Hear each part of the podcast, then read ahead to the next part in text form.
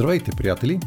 Аз съм Петър Петров, а вие сте с подкаста Знаете ли, че 20 минути за невероятни истории, любопитни факти, интересни хора и развенчани заблуди.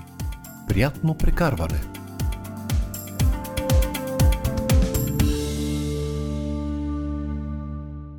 Сигурен съм, че когато и да сте ги срещали, сте се наслаждавали на онези кондензирани екстракти мъдрост, наричани афоризми.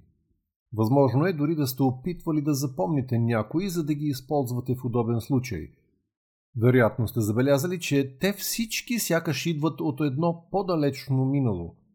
Спомням си един дебел том с мисли на известни личности, озаглавен «Мъдростта на вековете». Бидейки издаден в тоталитарно време, в него имаше една купчина цитати на комунистически вождове, най-вече на Ленин, които днес никой не помни, защото бяха вкарани изкуствено сред истинските мъдрости. Все пак мисълта не е необходимо условие за цитат, но не е и достатъчно условие за афоризъм. Още през 1837 Джон Стюарт Мил, английски философ и политик, констатира афористично, че почти всички книги с афоризми, които някога са придобили репутация, са я запазили и добавя колко жалко е, че при философските системи е обратното. Тоест, ние предпочитаме колекции от афоризми пред големи философски книги, не само защото съдържанието винаги е кратко и обикновено смешно, но защото афоризмът, бидейки нещо като алгебрично съкръщение, е микромодел на житейския опит. Наблюдението на Мил долавя две от характерните за концентрираната мъдрост черти, които са тест за всеки кандидат афоризъм – хуморът и дълголетието. Ако една фраза не ви засмива, тя никога няма да стане афоризъм. Но и да ви, пак няма да стане, ако не надживее времето на своя автор.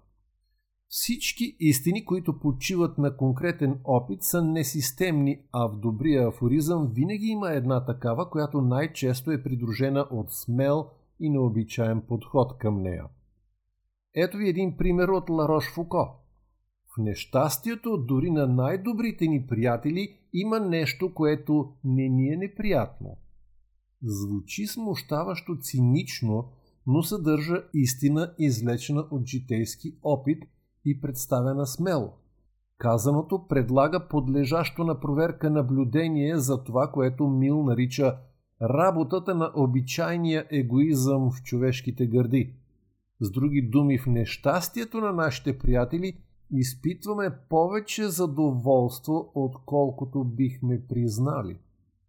Ние не възприемаме афоризмите като езотерична мъдрост, а ги тестваме спрямо нашия собствен опит.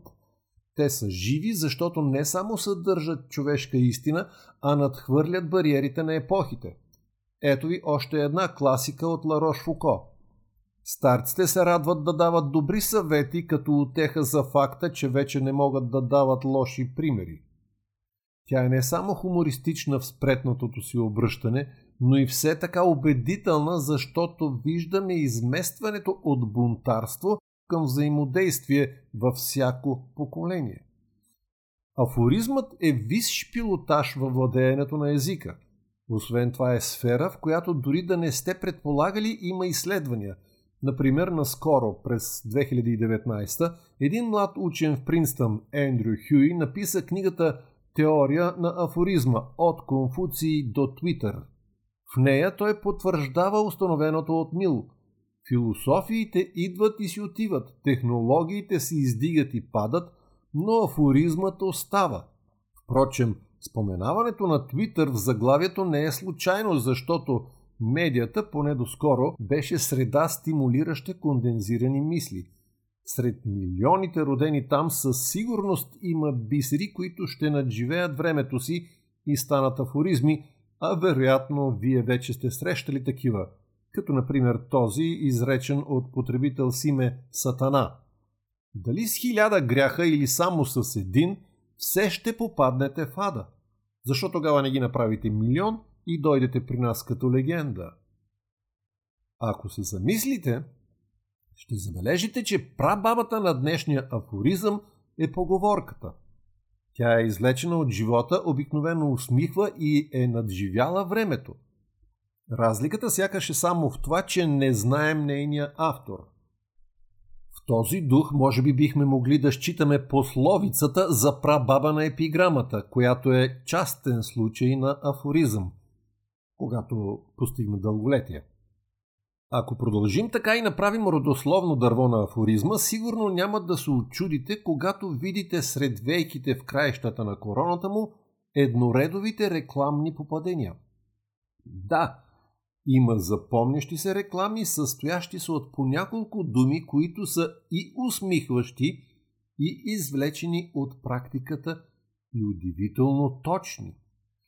Но епизодът започва да изглежда твърде сух и скучен с празното теоретизиране върху една иначе полезна и приятна материя, каквито са афоризмите.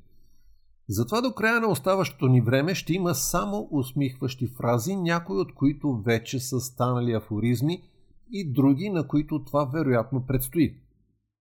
Бързам да се застраховам, че макар да вярвам на ползваните източници, не съм проверявал по-отделно авторството на всеки един от тези, които ще прочита сега. Но и да има грешки, самите мисли си заслужават. Освен това ще се убедите, че не само философи, учени и интелектуалци могат да раждат крилати фрази – като че ли най-плодовити в това отношение са комедиантите. Мисля първо да пресека територията на любовта и набера от плодовете, родили се върху взаимоотношенията между жените и мъжете. Ще започна с няколко красиви мисли, за да почувствате разликата между тях и истинските афоризми. Те ще ви разчувстват, може и да ги запомните, но в тях няма хумор – и те отиват в друга категория мъдрости. Преди да започна подготовката на епизода, не бях чувал за доктор Сюс, детски писател и художник. А вижте какво прекрасно изречение е написал. Знаеш, че си влюбен, когато не можеш да заспиш, защото реалността най-накрая е по-добра от сънищата. И отново той. Хората са странни, когато открием някои състранности, които са съвместими с нашите, ние се обединяваме и наричаме това любов. Ето и думите на италианския поет и писател Ариго Бойто от 19 век. Когато те видях, се влюбих, а ти се усмихна, защото знаеше. Или тези на Хенри Дейвид Торо – американски поет, есеист и журналист, и той от 19 век. Няма друг лек за любовта, освен да обичаш повече. А Блес Паскал, физикът, математикът, философът от дълбините на 17 век казва Сърцето има своите причини, които разумът не познава. Казват, че човек се нуждае само от три неща, за да бъде истински щастлив на този свят. Някой, когато да обича, нещо, което да прави и нещо, на което да се надява. Том Бодет, американски актьор и писател. Влюбените не се срещат най-накрая някъде. Те са един в друг през цялото време. Руми. Ах, този Руми. Впрочем, ако не знаете кой е той, Чуйте епизод 14 от първия сезон на подкаста. Ето още една негова мисъл. Любовта е всичко. Ние сме само парченца. Лиричен може да бъде дори язвителният Марк Твен. За да получите пълната стойност на радостта, трябва да имате някой с когото да я споделите. А вездесъщият Оскар Уайлд пише – не обичаш някого заради външния му вид, дрехите или луксозната му кола, а защото пее песен, която само ти можеш да чуеш. А не е ли красиво това? Целувката е прекрасен трик, създаден от природата, за да спре речта, когато думите станат излишни. Ингрид Бергман Понякога се случва много прекрасни слова да остават с неизвестен автор, като тези. Надявам се, знаеш, че всеки път, когато ти кажа да се прибереш жив и здрав, да си на топло, да имаш хубав ден или да спиш добре, това, което наистина казвам е, че те обичам. Обичам те толкова много, че то започва да краде значенията на други думи. Сега доловете разликата. Чуйте колко сериозно и точно може да звучи един комедиант – Ралф и Мей. Като мъж във връзка имате прост избор. Можете или да сте прав, или да бъдете щастлив. Мъже, да ви го повторя ли? Известният актьор Уди Херълсън вкарва лека шеговитост по въпроса. Знаеш, че си влюбен, когато двамата можете да пазарувате заедно. Телевизионната водеща Опра Уинфри пък го представя в друга дрежка. Много хора искат да се возят с вас в лимузината, но това, което вие искате е някой, който да вземе автобуса с вас, когато лимузината се повреди. А ето и едно актуално острумие на американския актьор Уил Ферел. Преди да се ожените за някого, първо го накарайте да ползва компютър с бавен интернет, за да видите кой е всъщност. Пак по въпроса за брака, комедиантката Рита Ръднер казва Обичам да съм омъжена. Толкова е страхотно да намериш онзи специален човек – когато искаш да дразниш до края на живота си. Някъде там, по същата тема, големият чигаджия Родни Дънджерфилд казва Не съм говорил с жена си от години. Не исках да я прекъсвам.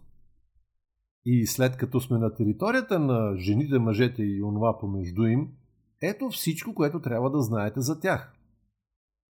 Жените са луди, мъжете са глупави, и основната причина жените да са луди е, че мъжете са глупави. Думите са на Джордж Карлин и той е комедиант.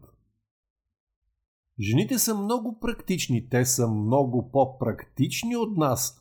Мъжът често забравя за брака в момент на удоволствие, но жената винаги му напомня. Оскар Уайлд, който е убийствен и в следващия афоризъм – 20 години романтика кара една жена да изглежда като руина.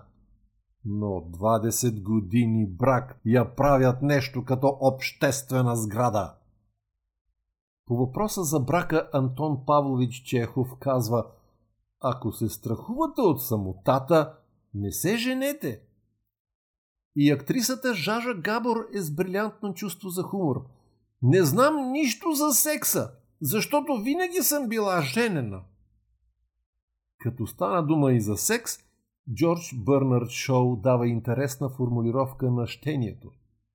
Танцът е перпендикулярен израз на хоризонтално желание. Удялан също.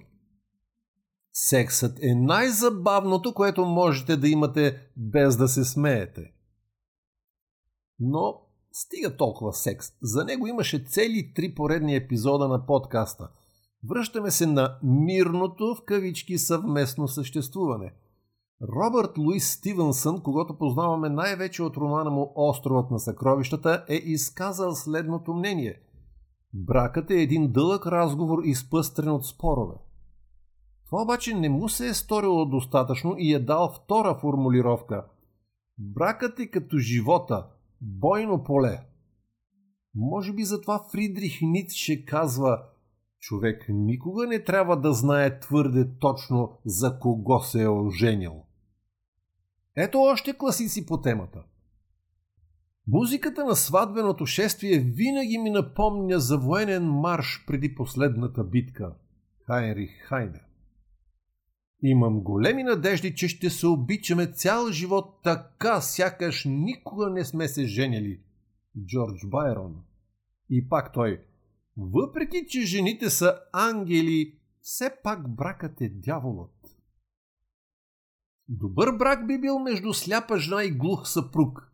Мишел Дюмонтен.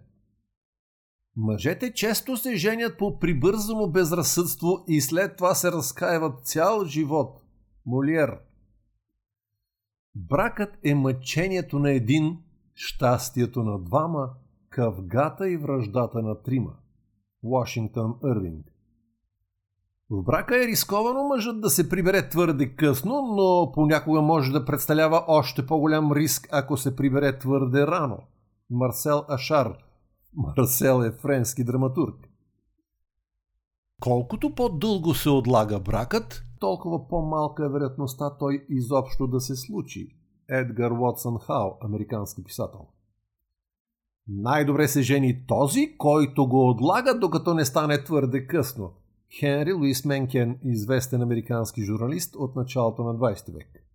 А още през 18 век английският поет, драматург и биограф Самюел Джонсън забелязал Никой не знае какво е истинското щастие, докато не се ожени. Но тогава, разбира се, вече е твърде късно. Работата на жената е да се омъжи възможно най-скоро, а на мъжа да остане неженен колкото може по-дълго.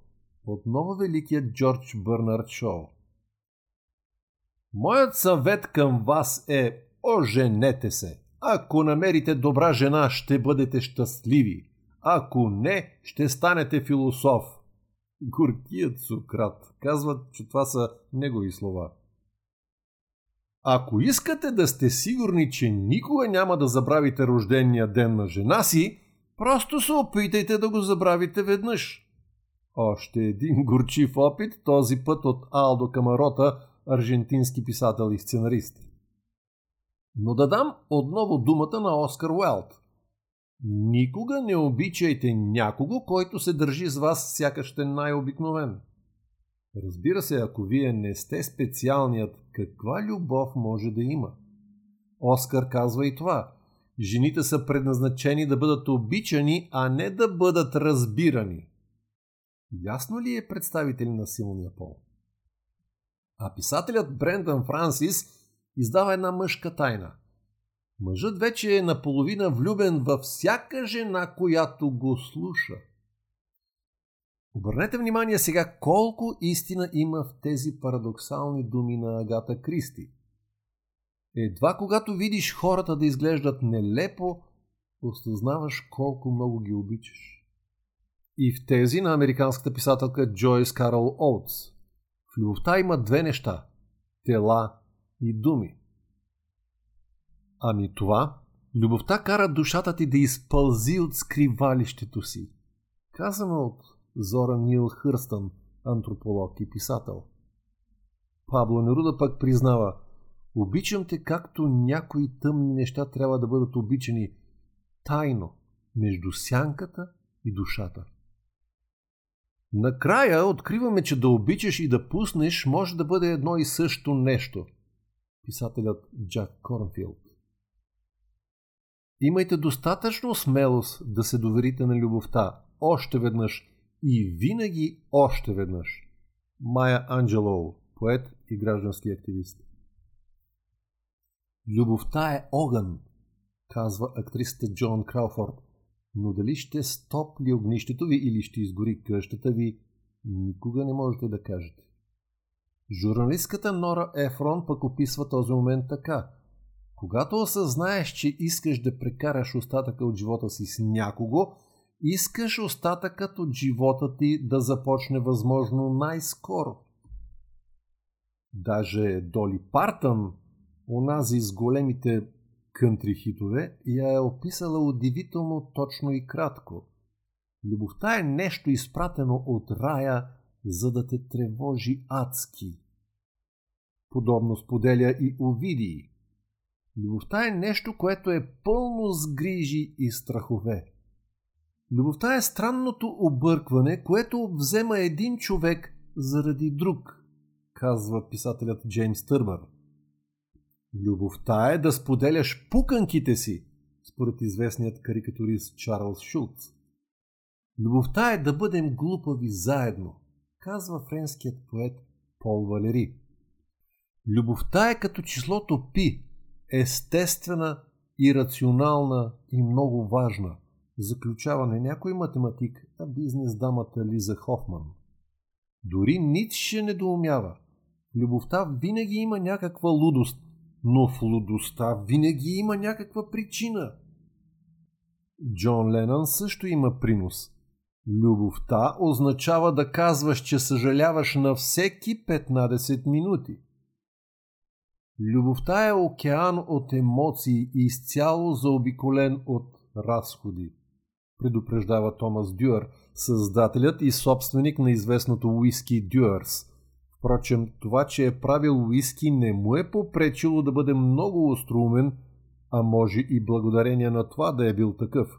Все ми се струва, че само човек на две уискита може да изрече не съдете за мъжа под дрехите, а под дрехите на жена му. Или Пътят към успеха е изпълнен с жени, които бутат съпрузите си. И писателят Амброс Бирс е отрезвителен. Любовта е временна лудост, лечима с брак. Но да чуем и комика Джордж Бърнс. Любовта прилича много на болка в гърба. Не се вижда на рентгенови снимки, но вие знаете, че е там. Тук не мога да не спра за коментар. Забелязвате ли колко много определения, всичките верни и въпреки това любовта остава мистерия неописуем. Може би сега е най-подходящият момент за въпроса на актрисата Лили Томлин. Ако любовта е отговорът, бихте ли преформулирали въпроса?